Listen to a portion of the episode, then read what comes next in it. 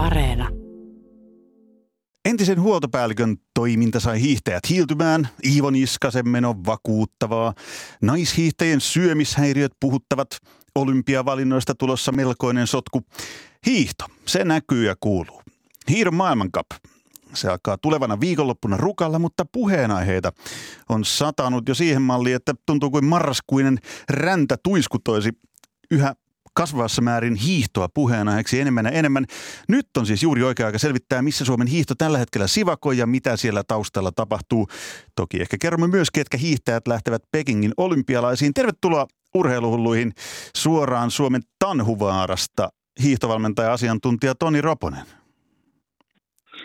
Kiitos, kiitos. Joo, kyllä todellakin, kuten sanoit, mielenkiintoisia aikoja eletään ja todella mielenkiintoinen kausi on myöskin tulos.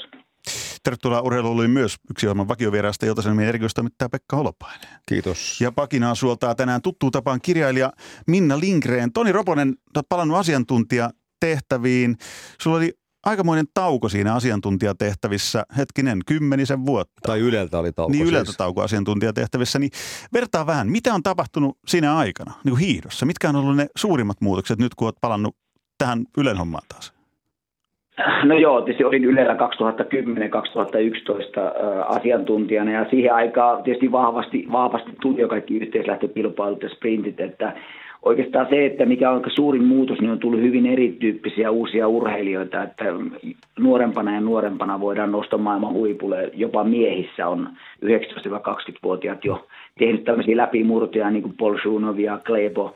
Että siinä mielessä mullistavia asioita on tapahtunut kymmenessä vuodessa. Mutta ei että... Suomesta, ei Suomesta, eli puhutaan siitä myöhemmin jostain niin, syystä. Eli, eli, eli jostain syystä siitä varmaan puhutaan muihin, mutta periaatteellisesti lajit, lajit on vaan niin silloin kaikki nämä nykyiset lajit oli jo silloin voimassa, mutta että laji itsessään sisällä on muuttunut aika paljon. Siitä puhutaan myöhemmin erittäin mielenkiintoisia tartuntapintoja, niitä riittää. Mutta kun tuossa alussa mainitsinkin, että tämä entisen huoltopäällikön tilanne, niin se puhuttaa edelleen. Eli Yleurheilun haastattelemat hiihtäjät kertoo, että keväällä pestinsä jättäneen tämän entisen huoltopäällikön Martin Norgordin jälkiä perataan yhä. Et hiihtäjän mukaan kymmeniä suksia on kateessa ja Norgord kiistää nämä väitteet. Pekka Holopainen, mistä tässä on oikein kyse? No hyvin vaikea arvella, että uuden Karleby uusi kaupunginjohtaja olisi suksivaras, että nyt jonkun inventaario nyt mättää, että en osaa sanoa mihin ne, onko ne sukset koskaan tullut siinä kopille tai mihin ne on kadonnut. Mutta selvää on se, että siinä vaiheessa, kun Martin sinne perusti tämän suksikirjastonsa, missä kaikkien varusteet ovat kaikkien käytössä ja niin edelleen, niin siellä aika monta peukaloa kääntyi nopeasti alaspäin ja sitten kun siellä on se yksi iso peukalo, en nyt kerro kenen, mutta etunimi alkaa Iillä ja sukunimi Nnllä, niin siinä kohtaa... Kukahan se on? Niin siinä kohtaa tota, rasvamestarin päivät ovat niin sanotusti luetut. Mitä onko lisättävää Toni Roponen? Mikäs keissi tämä on kokeneen valmentajan no näkökulmasta ollut?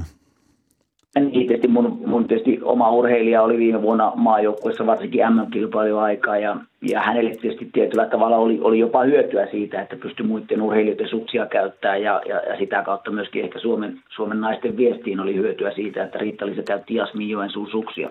Että tämä on, tää on hyvin moni, monisäikeinen asia, että tietysti se, että jos suksia on kadonnut ja mihin se perustuu tämä tieto ja muu, niin se on sitten toinen juttu, johon en halua ottaa mitään kantaakaan, että siinä on, siinä on varmasti osittain myöskin kommunikaatio-ongelmaa siitä, että mitä tällä oikeasti on haettu. Että kyllähän urheilijoilla viime vuonnakin on täysin ollut oma pakka ja omat, omat sukset ja sitten on ehkä niin kuin haluttu jakaa sitä suksipakkaa sillä tavalla, että kaikilla olisi riittävän hyviä suksia, jotta ei tule kellekään yksittäiselle urheilijalle ongelmaa, mutta ymmärrän molempia puolia tässä erittäin hyvin.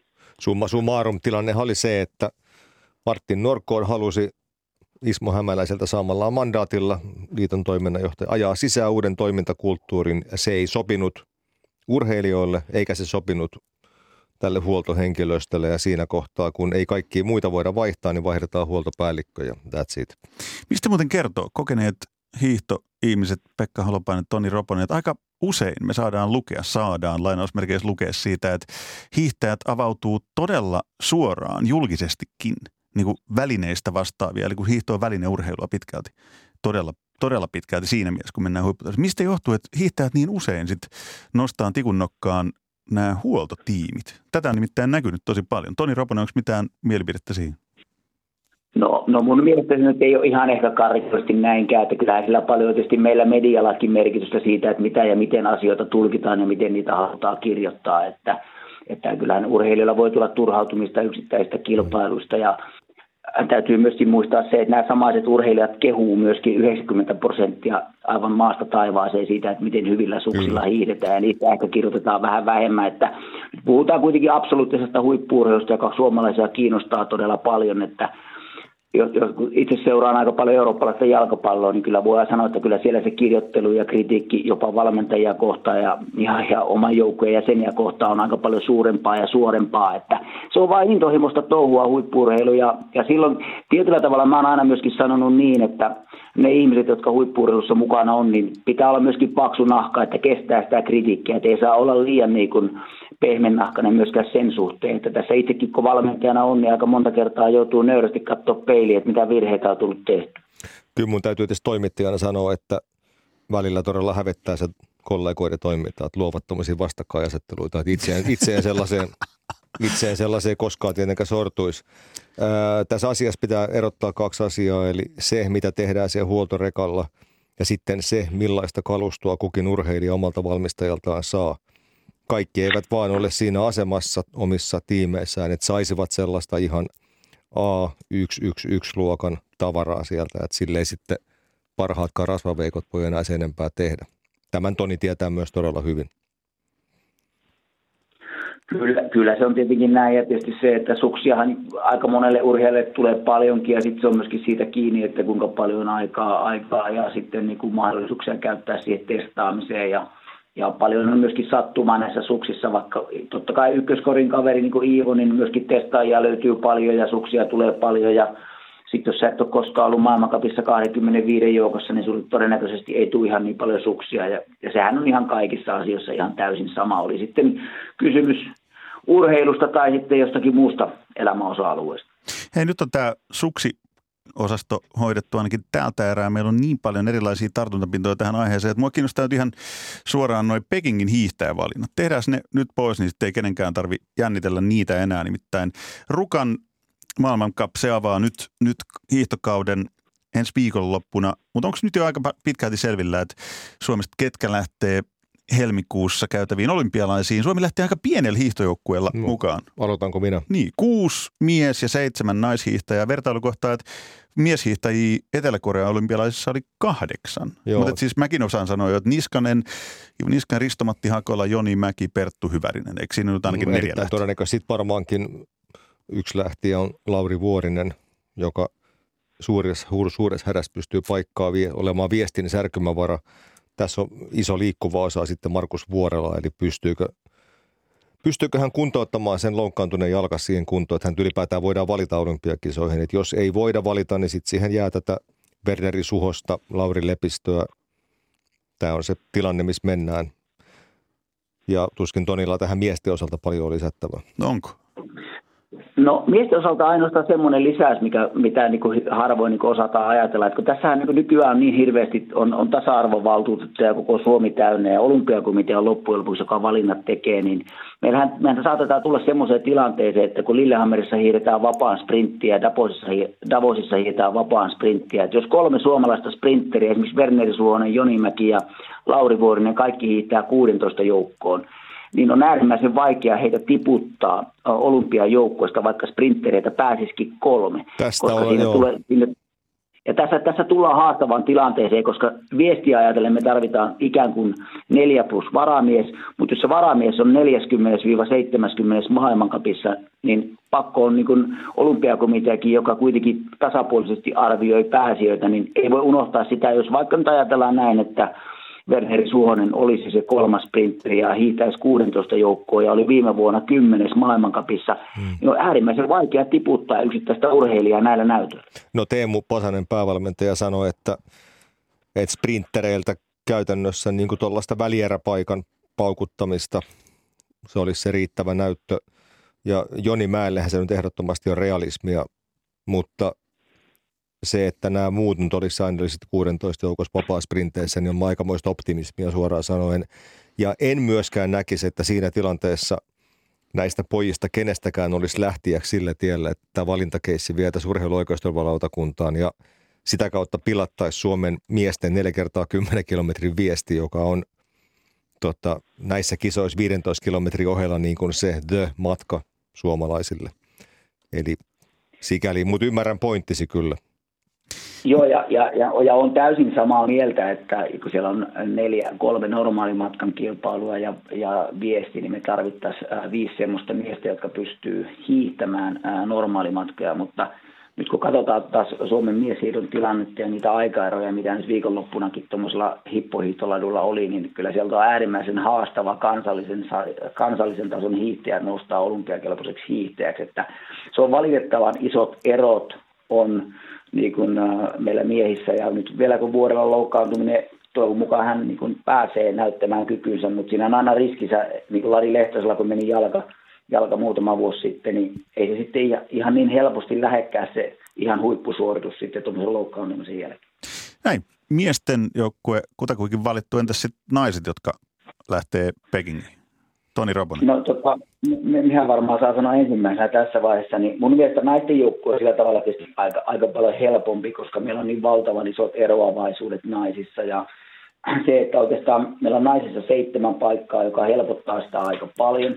Eli meillä on selkeästi tietysti toi Kerttu ja Krista ja Johanna Matintalo, uskoisin näin, että Riitta-Liisa Roponen, joka on nelikko sen jälkeen Lylynperä, Jasmin Joesuu, on selkeästi, jotka hiihtää lähinnä sprinttiä, mutta pystyy hiihtämään kenties jotakin muutakin matkaa. Se, että ovat selkeästi sprinttereitä. Ja Anne Kyllönen tässä vaiheessa on selvästi se seitsemäs nainen ja Vilma Nissinen on häntä vahvasti kautta äh, Evelina Piippo haastamassa. Että mun mielestä siinä on oikeastaan ainoastaan yksi paikka semmoinen, joka on niinku selkeästi vapaana, että koska nyt täytyy muistaa, että kilpailut on korkealla, ja, ja ennen kaikkea sitten niin kuin vaativissa olosuhteissa ja silloin meillä nämä kokeneet, kokeneet urheilijat selkeät, jotka viime vuonnakin oli niitä menestyjä, niin naisissa varsinkin meillä, mutta kun miehissä meillä on se tilanne, että meillä ei ole kuin muutama, jotka on niin selkeästi hiihtänyt maailmalla kovaa normaalimatkaa, niin siellä saattaa tulla enemmänkin sit se, että kuka se on se yksi, joka sitä viestiä tulee Niin, sanoisin myös, että Kyllönen varmaankin tuohon joukkueeseen nousee.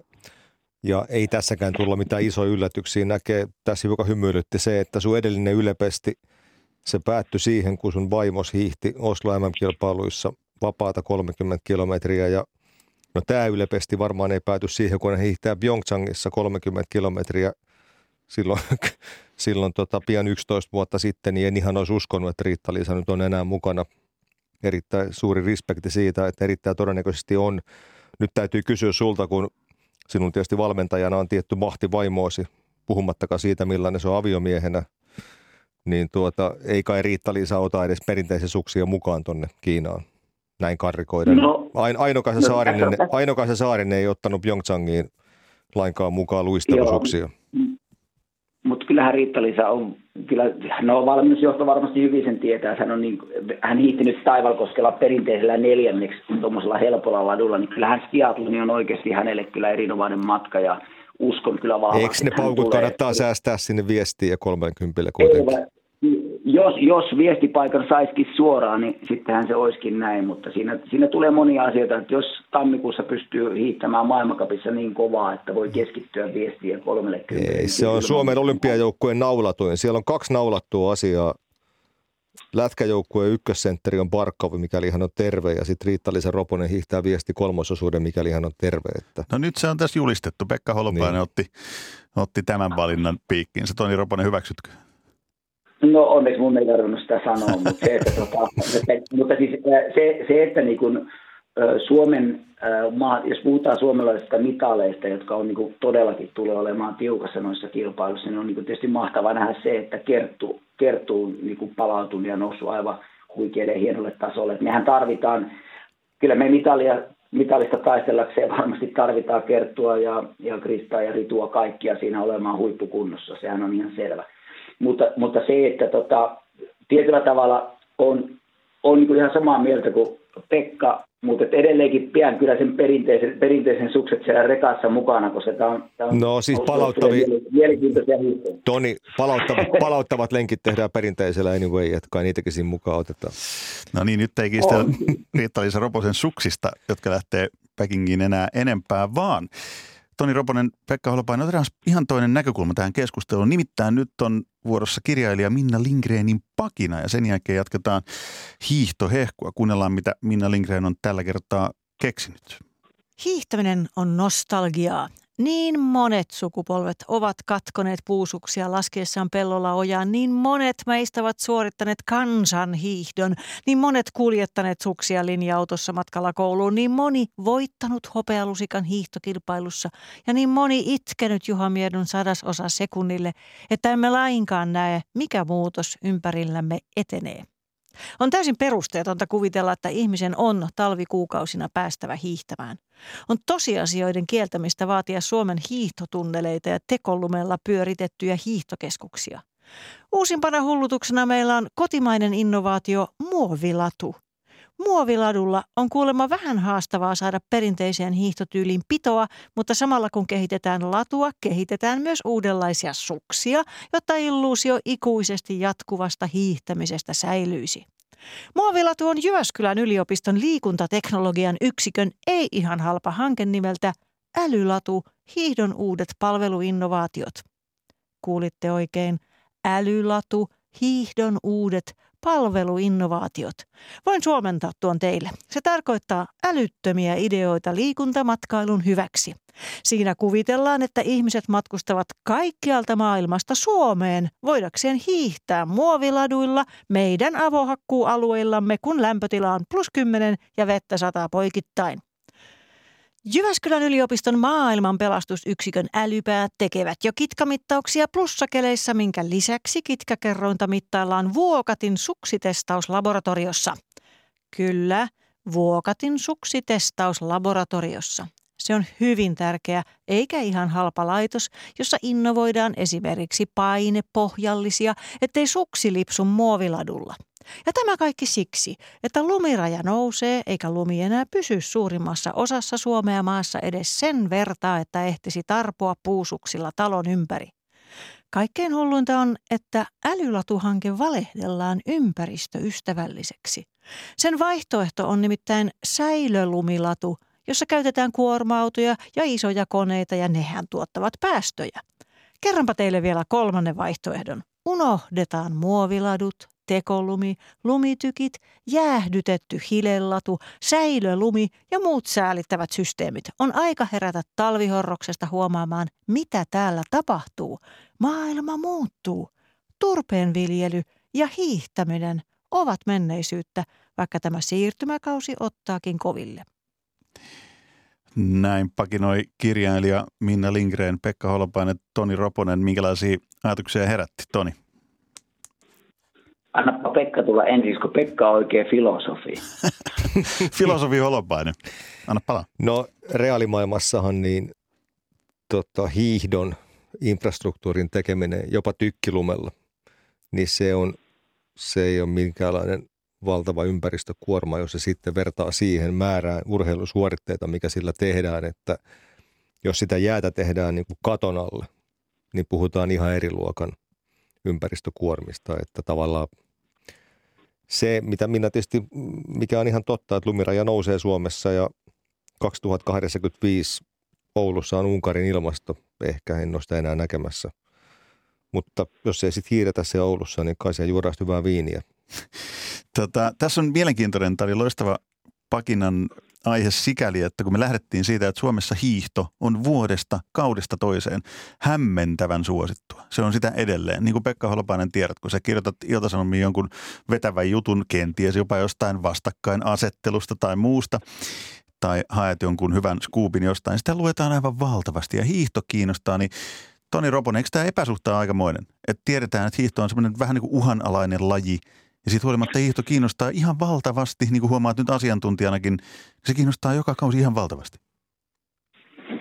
No joo, tietysti se on, se on, se on hyvin pitkälle kuitenkin semmoista kulttuuriperintöä ja siihen, että mihin me ollaan kasvettu. Että, et, et, ja se, mikä on niin tietysti hämmentävää, johon mä voisin kompata, on se, että jopa nuoria kiinnostaa, että kun tässä on niin omien lapsien kautta seuraamaan mitä 20-25-vuotiaat, niin hekin kuitenkin ovat kiinnostuneita hiihdosta. Ja mun mielestä se on yksi semmoinen vaan, että minkä takia esimerkiksi monien uusien lajien on vaikea tulla, kun niissä ei ole semmoista historiahavinaa, mitä on niin opittu omilta isovanhemmilta ja opilta vanhemmilta ja ollaan opittu katsomaan televisiosta – televisiosta kilpailuja ja arvokilpailuja ja muita. Ja se tietyllä tavalla semmoinen siemen niin kuin pysyy siellä aika, aika pysyvästi. Ja tietysti me ollaan kuitenkin tämmöinen niin menestyshullu kanssa ja niissä lajeissa, missä me ollaan saavutettu sitä menestystä, niin tietyllä tavalla on helpompi, helpompi niin kuin myöskin ryhtyä seuraamaan semmoisia lajeja.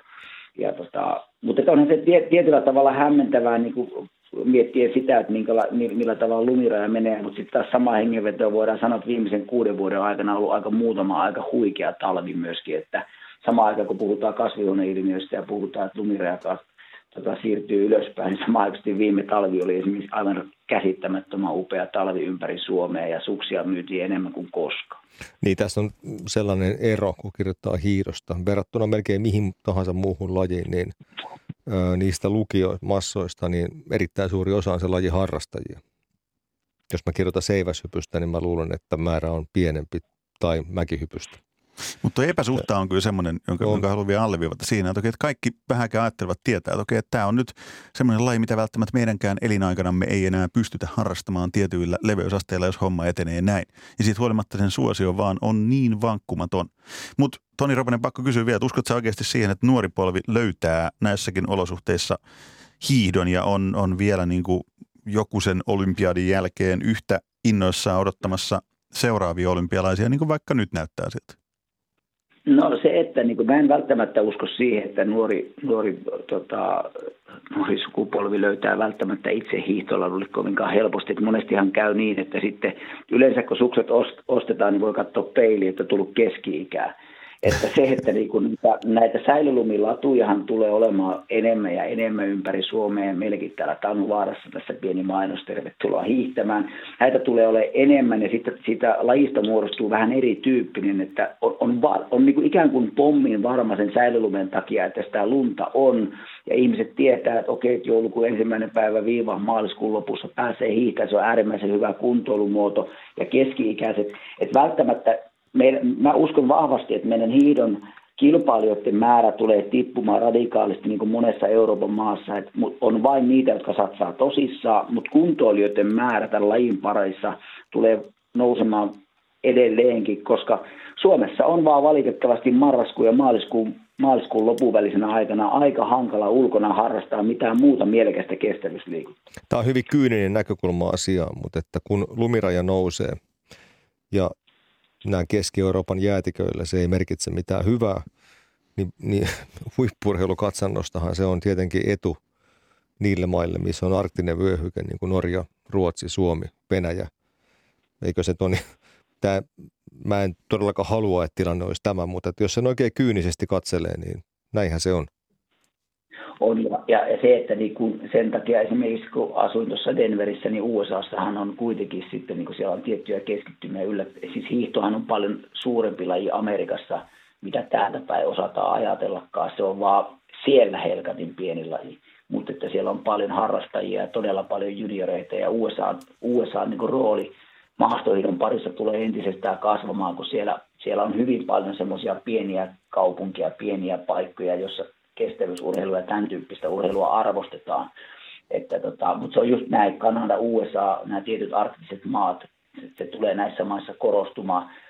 Ja tota, mutta aika, tästä on puhuttu aika kauan. Että muistan itse, että me käytiin näitä keskusteluja 90-luvun alussa, kun puhuttiin näistä muutoksista. Että kyllähän se on muuttunutkin, mutta sitten tällaiset, niin kuin sanoin, niin viime talvi aika paljon monien, monien ajatuksen että muutti. Mutta että toki me kaikki tiedetään, että kun mennään 50 vuotta eteenpäin, niin tilanne on aika toisenlainen. Hei, mainitsit kolme taikakirjata USA. Sieltä kokemuksia. Tota, minkälaisia? Mitä, mitä uutta, mitä mullistavaa, mitä erilaista? Tuossa oli hienoa, hienoa kun toit esille Toni Roponen sen, että, että USAssa hiihto paljon suositumpaa ja harrastetumpaa kuin me täällä ehkä osataan kuvitellakaan, vaikka siis marginaalilaji globaalisti edelleen. Mutta USAn opit, mitä sieltä tarttu valmentajalle hihan? No ehkä, ehkä isompana asiana on se, että USAssa valmentajien arvostus ja yleensäkin urheilun arvostus on erittäin korkealla tasolla ja se, että siellä satsataan huomattavasti enemmän high school-tasoisen ja, ja, ja yliopistotasoisen urheilu kuin missään muualla maailmassa. Ja, ja tietyllä tavalla se mahdollistaa – erittäin korkealla tasolla olevien, ole, olevan urheilun. Ja toki siellä ammattiurheilu on se ykkösasia, mutta se, että tietyllä tavalla, millä tavalla siellä arvostetaan eri tasoisessa urheilussa mukana olemista on hämmästyttävää. Ja, ja se, että tietysti se, että jos ajatellaan näin, että jos, jos Suomessa ajatellaan, että moneneksi arvostetuin ammatti on valmentaminen, niin se on varmasti ei mahu sadan joukkoon, mutta että mutta se, että tota, Amerikassa valmentamista arvostetaan niin kuin varmasti kymmenen joukkoa, jopa viiden joukkoa, että se on, se on aika hämmästyttävä ero. Niin, se mahdollista. Se, mitä mulle tarttu, se, niin. mitä tarttu matkaa Denveristä, niin me tarvitaan pari tuntia lisää radioaikaa. No juuri näin. Mutta se, mitä se myös mahdollisti, Toni, on se, että sun vaimos ura jatkuu edelleen tällä tasolla. Mä arvelisin, että se oli hänelle, ja olet sen sanonutkin, niin hyvin tarpeellista aikaa. Hän sai harjoitella laadukkaissa oloissa korkealla tahtomallaan tavalla. Ja tuota, no, no eikö, eikö muidenkin kuin Riitta-Liisa Ropolinsin kannattaisi lähteä USAhan harjoittelemaan? Eikö muutamat ole yrittänytkin? Niin Toni, kerro siitä no, USA-merkityksestä Riitta-Liisalle. No, no joo, siis siellähän on aivan loistavat harjoitusolosuhteet, että kannattaa muistaa se, että jos Riittaliisan tasoisia urheilijoita sinne menisi harjoittelemaan paljon, niin he kaikki pystyisivät siellä kehittymään. Että Teresa Juhaukki on Aspenissa harjoitellut todella paljon, muun muassa hyvin lähellä siellä, missä mekin harjoiteltiin mun joukkueen kanssa. Että aina pitää muistaa se, että minkä tasoisia urheilijoita. Mä sanoin, että Suomesta on ainoastaan yksi riittävän hyvä kokoinen, hyvä tasoinen urheilija sinne lähtenyt. Se oli Jasmin Joesu ja se on tällä hetkellä meidän maajoukkuessa. Ja mä tästä puhuin jo Pekalle silloin pari-kolme vuotta sitten, niin kuin varmasti muistan. Muistan. Että, että jos Suomesta lähtisi viisi, joka ikäryhmästä viisi parasta Amerikkaa, niin mä uskoisin, että meidän maajoukkueen taso seuraavan kymmenen vuoden aikana nousisi todella paljon. Että siellä on muutamia niin kovatasoisia yliopistoja ja hyviä harjoitusolosuhteita, että mä suosittelen kaikille. Suomessa on vaan se ongelma, että jos sä voitat Suomen mestaruuden 20 niin kaikki valmentajat sanoo, että sinne ei kannata lähteä. Miksi, miksi ne sanoo? Niinhän ne sanoi Jasmi Joensuullekin, niin, hän miksi? silti. Miksi? No on, on pelko ja, ja ymmärtämättömyys siitä, että mitä se systeemi todellisuudessa siellä on ja mitkä ne olosuhteet siellä todellisuudessa on. Niin ja luopumisen, ja luopumisen pelko, eli sä oot tavallaan luonut se urheilijan siihen tilanteeseen. Ei se ole kiva sitten, että se menee Amerikkaan, kehittyy, nousee maajoukkueeseen, joku muu ottaa siitä kunnian. On, ja sitten se, että suomalaisen henkilökohtaisen valmentamisen kulttuuri tietyllä tavalla, kun henkilökohtaisella valmentajalla on niin suuri rooli – yksittäisestä urheilijasta ja välttämättä se henkilökohtainen valmentaja, joka on ikänsä asunut Jurvassa, niin se ei niin kuin ymmärrä, että mitä se tarkoittaa. Jos pääsee vaikka Juuttahiin harjoittelemaan aivan loistaviin olosuhteisiin ja siellä on kolme norjalaista, kaksi ruotsalaista ja viisi USA-laista samassa joukkueessa, jotka hengittää ja, ja haluaa tukea toisia hyvässä ilmapiirissä ja ää, budjetti on miljoona ja, ja tota, kaikki, kaikki tehdään ja on fysioterapeutit ja muut. Samanaikaisesti samaikäinen urheilija jää Suomeen ja opiskelee Vuokatissa, vahtii tykkiä öisin, että saa maksettua hiihto, hiihto tota, hommat ja tipahtaa joistakin joukkueista ja yrittää seuraava kymmenen vuotta päästä kymmenen joukkoa SMistä. Sanoi, et, et mä sa- va- näitä... Anteeksi. Niin, niin sanoit taikasanan kaksi kappaletta, eli henkilökohtainen valmentaja. Toni, äh, monta kertaa noin jo kymmenen vuotta sitten spekuloitiin sille, että sinä voisit olla maajoukkueen päävalmentaja. Ja se spekulointi varmaan tulee liittymään sinuun vielä tulevaisuudessakin monta kertaa. Ja olisit siihen työhön varmasti, varmasti pätevä henkilö. Silloin aikanaan, kun oltiin valitsemassa vaikka Magnar Dalenia ja hänen jälkeensä vielä, no oikeastaan ei, se loppui sitten tähän Magnariin 2014, niin mä silloin soittelin surheilijoita, niin hyvin yleinen vastaus oli se, että – että Toni oikeastaan ei voisi olla päävalmentaja, koska hän valmentaa vaimoaan, joka hiihtää maajoukkueessa. Eli oli niin sellainen asenne, että mikäli valmentajalla on omia urheilijoita maajoukkueen tasolla, niin hän ei voi olla päävalmentaja. No mutta nythän se tilanne on no, just niin, että joo, ne on pelkästään juu, niin kyllä, mä pidin, sitä ihan, mä pidin sitä ihan pöhkönä silloin, koska eikö se ole järkevämpää, että – että sellainen henkilö, joka valmentaa parhaita hiihtäjiä, saa siitä hiihtoliitolta palkkaa. Mutta näin se Toni oli silloin, se asenne. Muistat se varmasti hyvin. Nyt se on mennyt täysin no. ympäri. Mitä siinä on tapahtunut? No joo, että se, että kun on vaimo, niin mä ymmärrän sen, että minäkin kun on, on varsinkin nuorempana ollut tämmöinen aika intohimoinen valmentaja ja siinä varmasti Älä. aika monella ollut pelko se, se ajaa. No, eli siinä varmasti monella ollut aikoinaan pelko siitä, että en osaisi ammattimaisesti niin kuin pohtia sitä, että millä tavalla valintoja ja muita tehdään. Että mä, mä en, tietysti tällä nykyaikana, nykyään siinä ei tietenkään olisikaan mitään niin kuin, semmoista, mikä olisi niin kuin ongelma, mutta ymmärrän tietyllä tavalla erittäin hyvin sen, että silloin näin ajateltiin. Itse olisin ollut, tai sanotaan näin, että silloin kun Magnari oli, niin Magnari sanoikin mulle, että sun ei tähän kannata kakkosvalmentajaksi lähteä, kun ei me, ei me pystyisi olemaan samassa huoneessa, koska meillä olisi eri mielipiteet. Mutta silloin kun Magnari oli valmentaja, niin mähän tuin häntä sataprosenttisesti koko ajan. Mutta se, että minä ymmärsin täysin sen silloin. Nyt hänellä kaikki rakentuu henkilökohtaiseen valmentamiseen. Niin kuin minäkin olen sanonut sen, että kun olet henkilökohtainen valmentaja, se on niin paljon laajempi ymmärrys siitä, mitä huippuurheilijana oleminen vaatii. Ja mun mielestä on loistavaa, että meidän nykyiset valmentajat on myöskin henkilökohtaisesti vastuussa siitä tekemisestä, koska silloin se intohimo – Mä muistan aina sen, kun Magnari pystyi vielä makkaraa vetää 30 minuuttia ennen starttia ja se veti burgeria siellä, kun mä en pystynyt pysty koko aamuna syömään, kun mä jännittää kilpailut niin paljon. Ja semmoinen tunne pitää olla, sellainen tunne pitää olla valmentajilla, että ni, ni, niitä jänni, ne, ne, elää niin vahvasti siinä hengessä mukana, mutta silti ne ei näytä. Eli miehän aikaisemmin oli vähän liiankin, nykyään mä pystyn olemaan rauhallinen tuolle luomaan sitä rauhoittumista, rauhaa niin urheilijalle, ja, mutta se, että intohimoisesti pitää niin olla liekki sisällä kilpailuaikana. Ja se tulee vain, jos on henkilökohtainen suhde urheilijoihin. Joo, tavallaan siis se, mä nyt puutun tähän Riitta-Liisaan ja siihen, jos oltiin skeptisiä siitä, että miten sä pystyt niin suhtautumaan häneen, niin hän on ollut kuitenkin olympia- tai MM-tasolla niin kuuden joukossa vapaan tyylin kilpailuissa kolme kertaa ja ihan ei päät kolissu näistä ihmisistä siinä joukkueessa, että uskoisinpa, että ei se nyt olisi ollut mikään ongelma sulle silloin. Mutta on niin jännä, jännä asetelma, kun jos tosiaan nykyään kun katsoo, että maajoukkueen päävalmentaja Teemu Pansanen, niin siis henkilökohtaisia valmennettavia mukana. Joo, ja sitten Olli Ohtonen, joka valmentaa Ivo Niskasta, niin hänkin on käytännössä siinä maajoukkueen. Niin, ja tätä kummasteltiin, ihmeteltiin no. mitä seitsemisen vuotta sitten. Että miten se voisi olla niin, että Toni Rokonen vähän yli. voisi valmentaa, koska hänen vaimonsa on maajoukkueen huippuhiihtäjä. Aika, aika nopeasti on muuttunut. Mitäs Toni sanot? No joo, se, mutta, mutta kyllä mä edelleenkin puolustan niitä kritisoijia, että kyllähän se, jos on vaimo, niin tota, kyllähän se herättää erilaisia tuntemuksia. Että mä uskoisin, että nyt aika olisikin paljon valmiimpi, kun kaikki tietää ja, ja on tottunut tietyllä tavalla ajatukseen. Että mä uskoisin näin, että jos mä olisin ollut pelkästään Matti Heikkisen valmentaja, niin silloin siihen suhtautuminen olisi ollut ehkä aavistuksen verran erilaista. No mitäs nyt? Hei Toni Ropenen, pakko kysyä koska sut nähdään maajoukkueen päävalmentajana? Tämä kuulosti vähän siltä, että paikka kiinnostaa.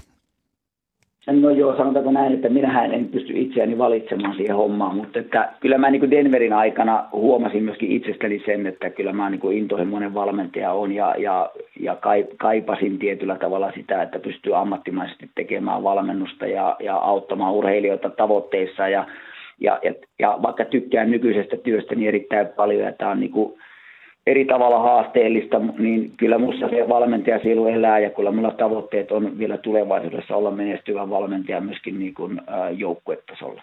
Sellainen puheenaihe nostan esille.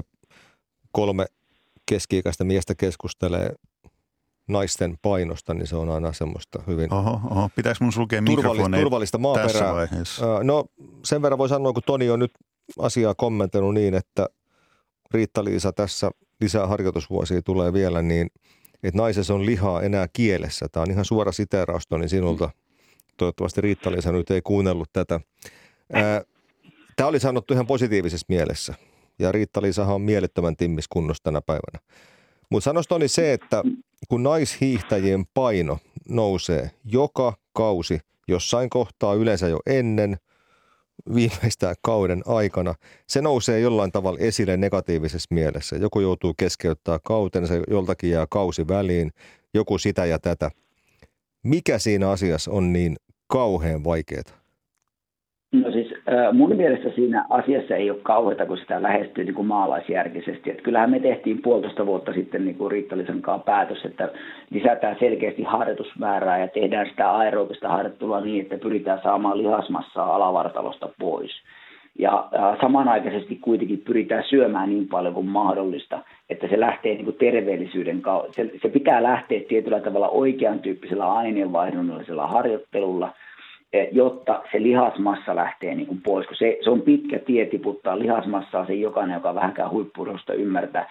Ongelma mun mielestä enemmän tulee siinä, että urheilija, jos urheilijalla ei kestä pää, että hän rupeaa rakentaa sitä, että kun hän huomaa, että tulokset paranee, niin hän sitten entisestään vähentää omaa syömistä koska sehän on mm. henkistä. Se on sitä, että kuinka vahvasti sä pystyt henkisesti siinä olemaan. Kun me tehtiin sitä päätöstä siihen, että lihasmassaa tiputetaan, niin koko ajan me keskusteltiin ja kontrolloitiin siitä, että onko voima-arvot hyvät, onko nopeusarvot hyvät, ootko syönyt riittävästi. Ja Riitta-Liisa esimerkiksi, niin eh, edelleenkin se saattaa, jos hän yhtään huomaa, että mennään energiat tuolla vähissä, niin se ottaa 300 grammaa suklaata ennen kuin käy nukkumaan. Eli tieto... Niin kuin niin Jussikin niin kuin, tekee. niin, niin, ja, ja tota, mutta siis tämä, se on äärimmäisen haastava asia keskustella, koska samalla kun se paino lähtee tippumaan, urheilija kokee, että alkaa kulkemaan. Ja urheilijalle voi tulla sitten henkisesti vaikeita kontrolloida sitä omaa syömistä ja ajatella, että jos vielä vähän vähemmän söisi, mm. niin sitten kulkit vielä paremmin ja sitten tulee se seinä vastaan. Niin, koska tavallaan ja, siis faktahan on se, että kun se paino tippuu, niin suhteellinen hapennottokykyhän paranee koko ajan. Näinhän se vaan menee ja alkuun se varmaan toimiikin hyvin kunnes sitten tapahtuu no niin, ja, ja, ja, niin, ja sitten se toimii. Kyllähän Riittalisella, Riittalisella jos ollaan ihan ollaan rehellisiä, niin hän kun pystyy säilyttämään voima-arvot ja, ja, ja korkealla, korkealla siitä on valtava etu, että hän on kevyemmässä kunnossa kuin koskaan ja tulee olemaan Pekingissäkin. Että ne urheilijat, jotka pystyy sen oikealla tavalla sen lihasmassan pitämään alhaalla, mutta silti voima-arvot riittävän korkealla, niin totta kai siitä on hyötyä. Et nythän, nythän niin on, mehän keskustellaan huippuurheilusta eikä kuntourheilusta. Enhän mä, että jos mulla olisi kuntourheilijoita tai nuoria urheilijoita, mutta se on kuitenkin aika helppoa 42-vuotiaan kanssa käydä läpi sitä, että minkälaiset meillä on tavoitteet. On meillä tavoitteena menestyä Pekingissä vai ei. Ja, ja, mutta, mutta se, että asioista pitää pystyä puhumaan niiden oikealla nimillä, mutta myöskin niin, että ei ihanoida sitä painonpudotusta, vaan se on osa sitä työtä, missä huomioidaan se, että pitää olla koko ajan riittävästi ravintoa. Toni Robonen loistavasti työnnetty tähän loppuun. Nyt on saatu 40 minuuttia aikamoista oppia, ainakin mä oon saanut hiihtolajeista. Mulla ja... 28 ranskalaista viivaa, se on Niin, enää jäljellä, mutta meidän kello raksuttaa siihen malliin, että on tullut aika kiittää. Kiitos Toni, Toni, Toni Robonen osa kaksi sitten. Niin no, otetaan. Tehdään tämä, mutta kiitos teille tästä.